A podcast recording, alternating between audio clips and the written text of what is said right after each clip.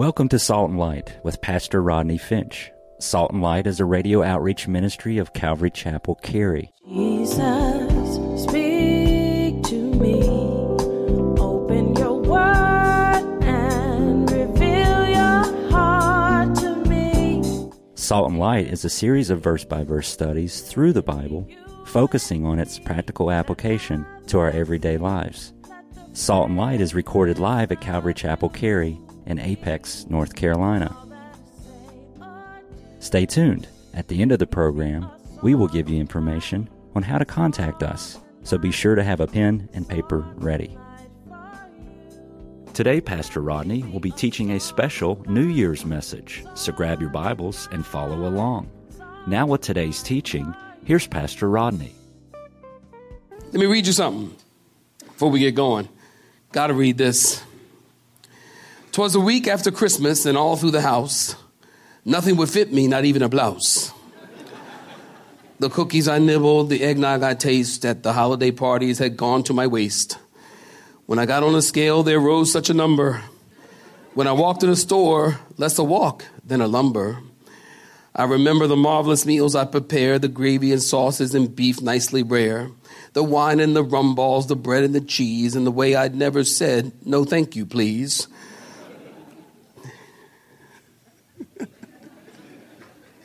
As I dressed myself in my husband's old shirt and prepared and prepared. Uh, y'all stop laughing because I have to read this, all right?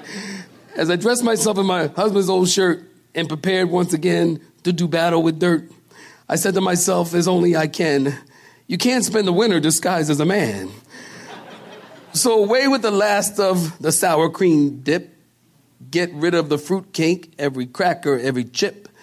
Every last bit of food that I must, that I like, must be banished till all the additional pounds have vanished. I won't have a cookie, not even a lick. I'll only chew on a long celery stick. I won't have hot biscuits or corn or pie. I'll munch on a carrot and quietly cry. I'm hungry, I'm lonesome, and life is a bore. But isn't that what January's for? Unable to giggle no longer a riot. Happy New Year to all and to all a good diet.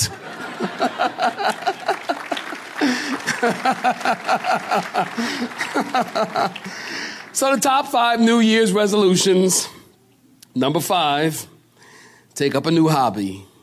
Number four, make more money. Number three, improve relationships. Number two, New Year's resolution, people are resolving to stop smoking. None of y'all, that's the statistic. And what do you suppose the number one New Year's resolution is? Lose weight. A woman walked into her bathroom at home. As she did, she saw her husband weighing himself on the bathroom scale and sucking in his stomach. The woman thought to herself, he thinks he's going to lose weight, way less by sucking in his stomach. She sarcastically said, You think sucking in your stomach is going to help? Her husband replied, It's the only way I can see the numbers.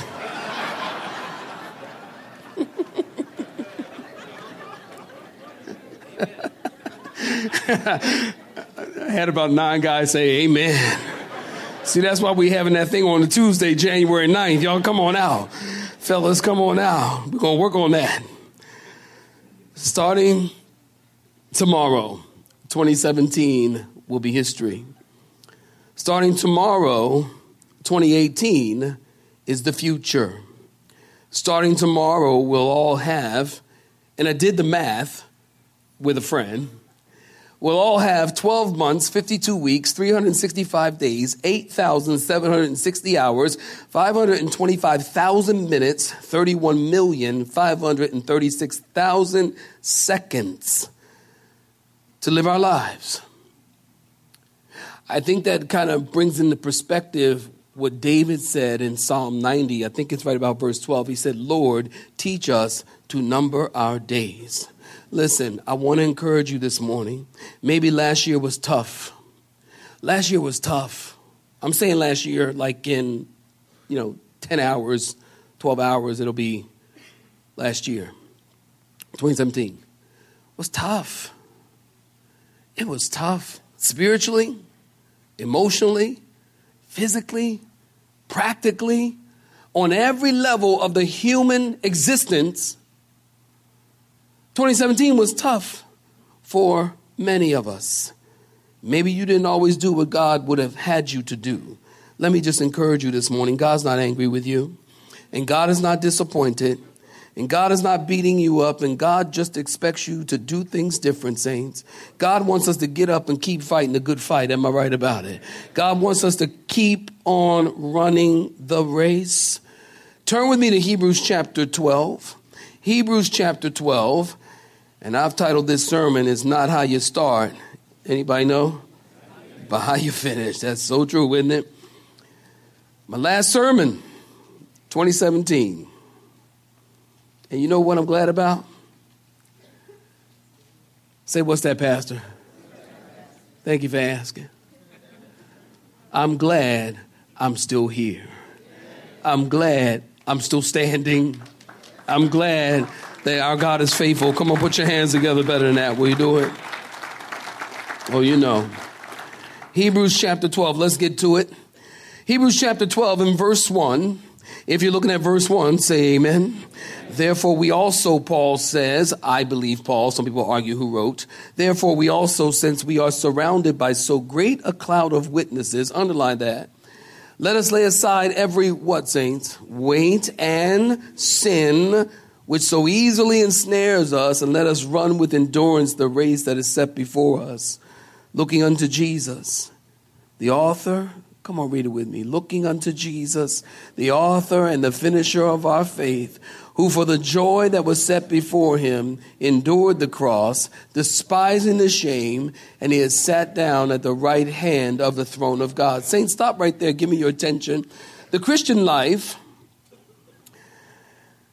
is uh, seen in many different metaphors in the Bible.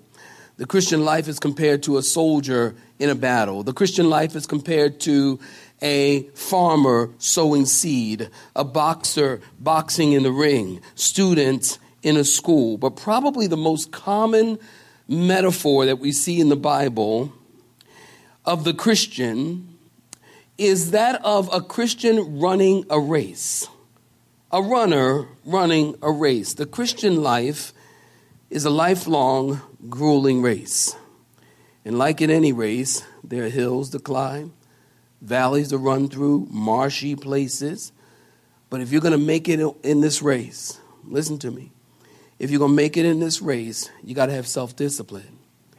If you're going to make it in this race, you got to have some effort on your part.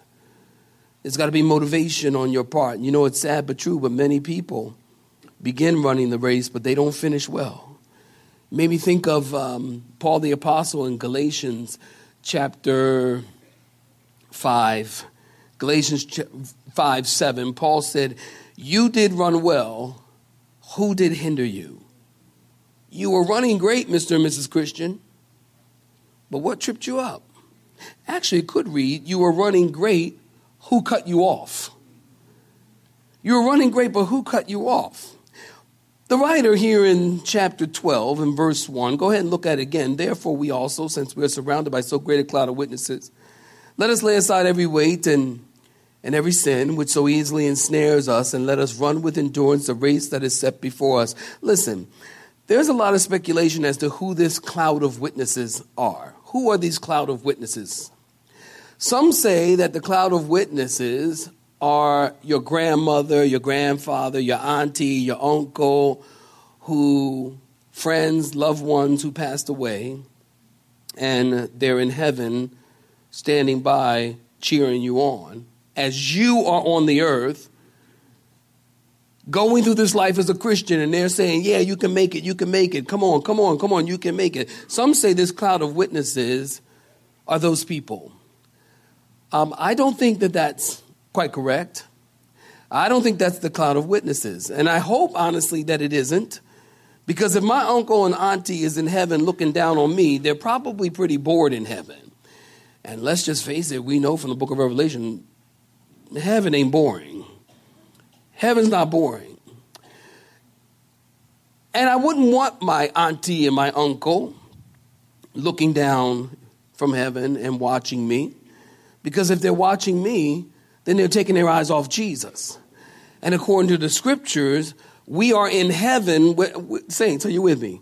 We are in heaven with our eyes on Jesus, worshiping Jesus. Our focus is on Jesus. We're, we're, we're, we're, we're, we're enjoying the beauties of heaven, the glories of heaven, the walls of jasper too, the streets of gold, the pearly gates, and all of the things that we know are a part of heaven. So, who is this great cloud of witnesses? Well, I believe this great cloud of witnesses is the testimony of Abraham, Noah, David, and the Old Testament saints. Not only the Old Testament saints, but the testimony of all the saints that have gone before. Saints like Jonathan Edwards, a theologian to the Puritans. Hudson Taylor, you know that name? China Missions. There's a guy by the name of, a minister by the name of um, Adoniram Judson. You know that name? Adoniram Judson. And he brought the gospel to Burma. And he was martyred. Testimony of their lives and their faith, which encourages us. Now, the question comes up as to are they watching us and cheering us on, or are we looking to them as we're running, looking to them for encouragement? I think that we are looking to this great cloud of witnesses. Stay with me Abraham and David and Noah and, and, and all of the saints who finished well, as well as all of the saints throughout history who finished well. we I believe that we're looking to them and we're running this race on this earth and we're looking at this cloud crowd. We're looking at this crowd cloud, and we might see what they went through. And we look at someone like Pastor Judson, who took the gospel to Burma and he was killed for it. Or we look at someone like Amy Carmichael, or we look at someone like Jonathan Edwards, or we look at someone like David who finished well, and, and, and Abraham who finished well, and had to sacrifice, well, almost sacrifice his only son. All of the things that they went through, and we look at what they went through, and we think, what they went through, I'm going somewhere. What they went through, we can make it.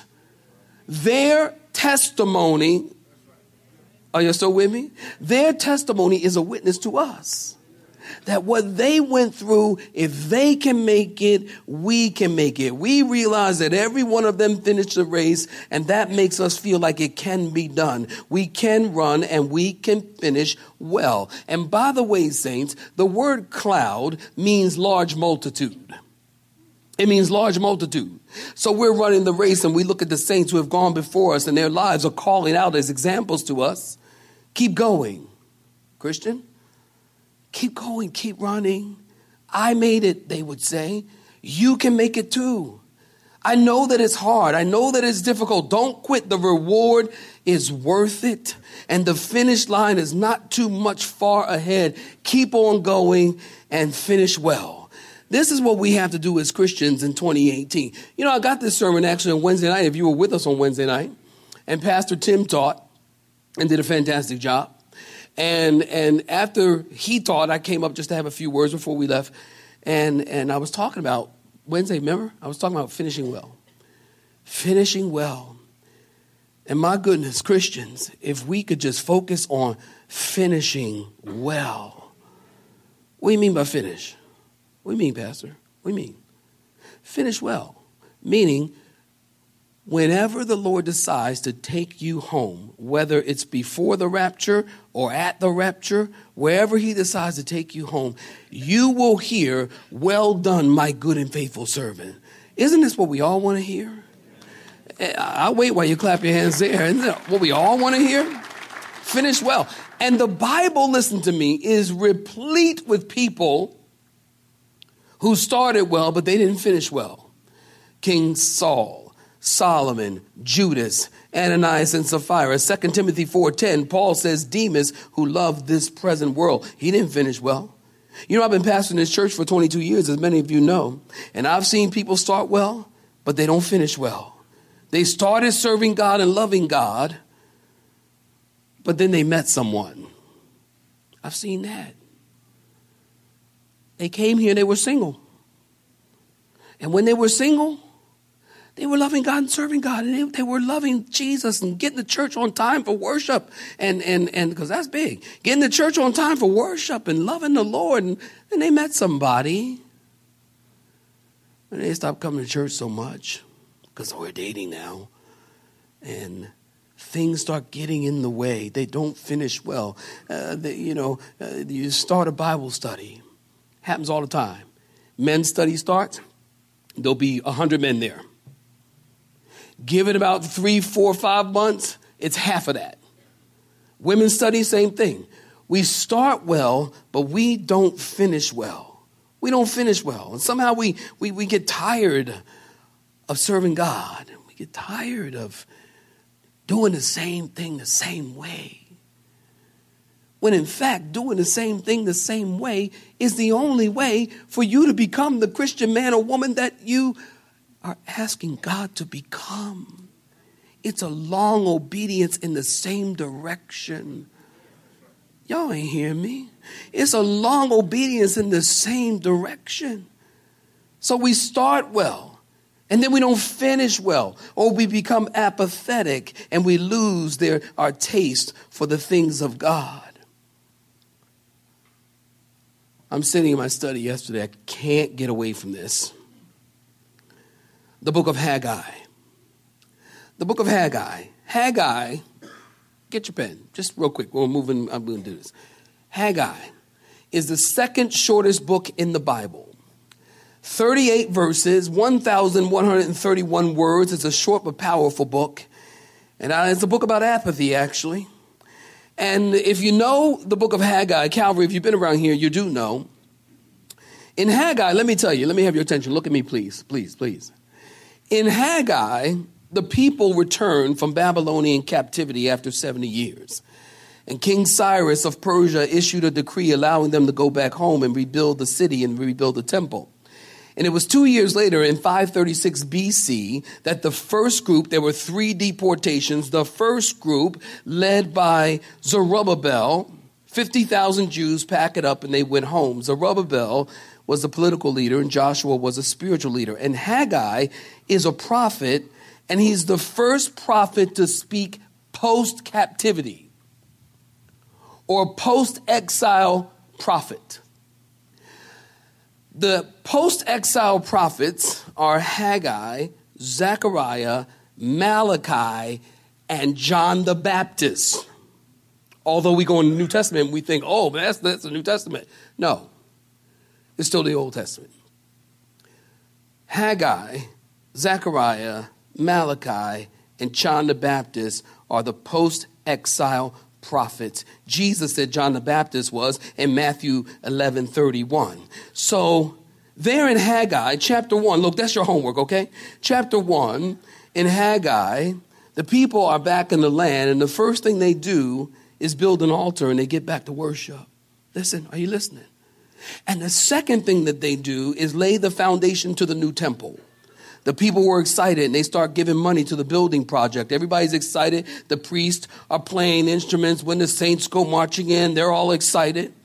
They sang and they danced, and there's shouts of joy and celebration.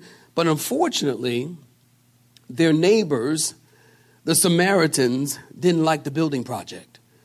And they gave them a hard time, so the people stopped working on the temple and they left. Watch this, we're talking about apathy and they left the things of God and they started working on their own houses. And for the next 14 years, God's house was neglected.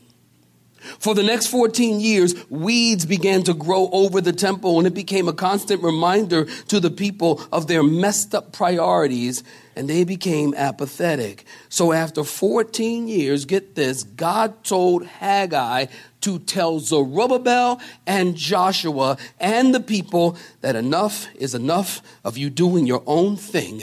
Let's get down to God's business. For 14 years, the job was still unfinished. And they were saying that it's, you know, the time hasn't come to build the house of God. The time hasn't come to be about the things of God. And God said, Really? Is it time for you to live in your paneled houses? and the temple lie in ruins, chapter 1, verse 4. Look it up in your own time. And don't misunderstand me. God isn't saying if you got a nice house, He's got a problem with that. God likes nice houses. He has a nice house. Say amen. Trust me, I read the Bible. Say amen. He has a nice house. In my father's house on many mansions. Wasn't so, I wouldn't have told you. He'd been building that house for 2,000 years. Can you imagine what it looked like? God is in a nice house. God likes nice houses. I like nice houses. If you have a nice house, invite me over. Everybody likes nice houses. God didn't have a problem with nice houses. God said to them, You have your nice paneled house as if you're stuck in the 70s. Remember panel houses and 70s? He's not saying you they were condemned. God is trying to get them to look at their priorities. God is saying, wait a minute. You have time and money to panel your house. You got time and money to do a room addition and, and, and, decorate, but you have no time to do what I called you to do. You see, they were getting their priorities all messed up and making excuses for what they and why they couldn't serve God. You know, somebody once said, when you get good at making excuses, that's all you're good for. You ought to write that down. You get good at excuses, that's all you're good for. Here's a really interesting verse for you in Proverbs chapter 22, verse 13. Listen to this verse. The lazy man says, There is a lion outside, I shall be slain in the streets. This was the lazy man's way of saying, Hey, I can't go out and get a job because there's a big lion outside. Or I can't go out and get a job because somebody might call and I might miss the call. Y'all ain't following me, are you? That's a lazy man's way of saying it. Or I can't serve in ministry because God wants me to focus on the family. Family first. I can't do anything but God because family first. I mean, hey, God wants me to minister to my wife and my kids. I mean, I've got to be there to minister to my family. My wife needs me to help cut the potatoes at dinner or help with the kids. Got to focus on the family. Listen, yes, we do have to focus on the family. But Christians, we have become good at putting a religious spin on spiritual apathy. I know I'm right about it. You don't have to say amen. We become really good at being apathetic concerning the things of God. Saints, listen, in 2018, don't let your priorities get out of order. Keep Christ first in everything. And don't allow your kids to get involved in sports that take them away from church.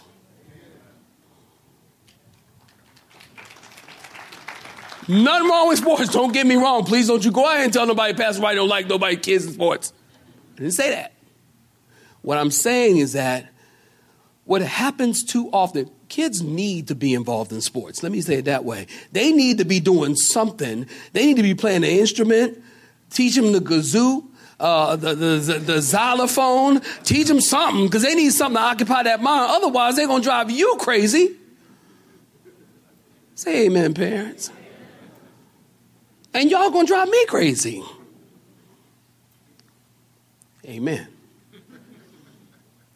They need to be involved in something. But here's where the problem comes in. When, and it does seem a little bit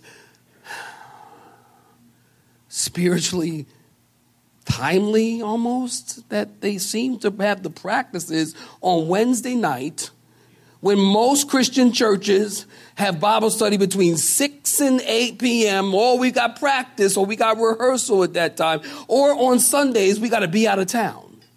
And what happens is you begin to erode at the spiritual fabric of your family when you take them out of the things of God. There's nothing wrong with any of these things. God help me. There's nothing wrong with any of these things. I'm just saying don't allow those things to remove you from the things of God because your first priority and your, your, your first attention should be toward the things of God, should be the priority of knowing God and bringing your family to God. Am I not right about it? Am I right about it? It's bring your family to God. I know families whose sports activities preclude them from coming to church. That is very unfortunate. Now, as I said earlier, the Bible is replete with people who started well, but they didn't finish well. But listen, the Bible is also replete with people who finished well, who did finish well. There's David who committed adultery and murder, and he finished. There's Job who suffered so much and he finished. There's John the Baptist who was weird. Yes. And he finished. John Mark the quitter. He finished well. Mary the prostitute. She finished well. Rahab the prostitute. She finished well. Stephen, who was stoned to death. He finished well. Let's bring it forward. There's William Carey, the missionary. Not Pastor William Carey, like the Ramakuri boys, right? We enjoyed them Wednesday night, didn't we? We enjoyed them Wednesday night. Not Pastor William Carey, because he's still alive. Amen. But William Carey, the missionary, he finished well. Jonathan Edwards got kicked out of his church. He finished well. You have been listening to Salt and Light, a radio outreach ministry of Pastor Rodney Finch and Calvary Chapel Cary, located in Apex, North Carolina. Join Pastor Rodney Monday through Friday at this same time. For information regarding service times, you can contact us at 1 800 293 0923. That's 1 800 293 0923. You may listen to today's broadcast in its entirety by visiting the media library on our website at cccary.org.